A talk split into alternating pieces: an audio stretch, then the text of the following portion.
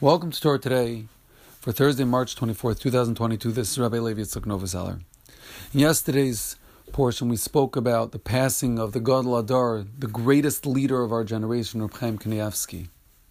We quoted the Baal HaTurim in this week's Torah portion that says how everyone is considered a relative, a kol krevav. Everyone is his relative. Rabbi Akiva Eger, the many Rosh Yeshivas from a few hundred years ago, quote this chazal, quote this saying that everyone is like a relative to a Talmid Chacham that passes away. But they take it one step further. And they say that imagine a wealthy man passes away and he leaves over children. The children go and meet with the state lawyer. They sit around the table, discuss the last will and testament, and they're able to go and inherit all the different pieces that were bequeathed to every individual. The children inherit the father's wealth.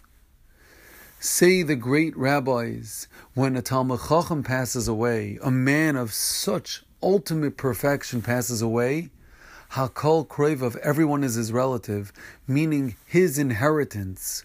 What's his inheritance? His spiritual inheritance, his midos tovos, his character traits, his learning, his Torah study, and his fear of heaven, all the levels he reached in his lifetime are able to be inherited over to his children.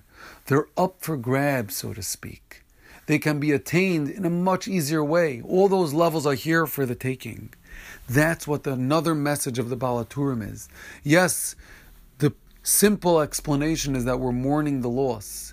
But the deeper explanation and an additional explanation is that we now have an opportunity to reach great heights in kindness, in Torah study, in hasmada, in prayer, in fear of heaven, in all these things. We it's much easier for us to gain those levels of spirituality as an inheritance from this great leader that just left the world. Let us strengthen ourselves, have a little more fear of heaven, spend a little more time learning.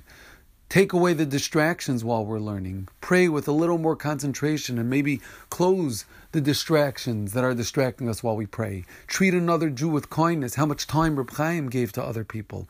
We should give people the patience and time and blessing and prayers that they deserve. Let us utilize this time. Yes, it's a sad time, but it's a time of opportunity for us to rise up, seize the moment, and grow in our connection and service to Hashem. Thank you very much for listening. Have a healthy and successful day.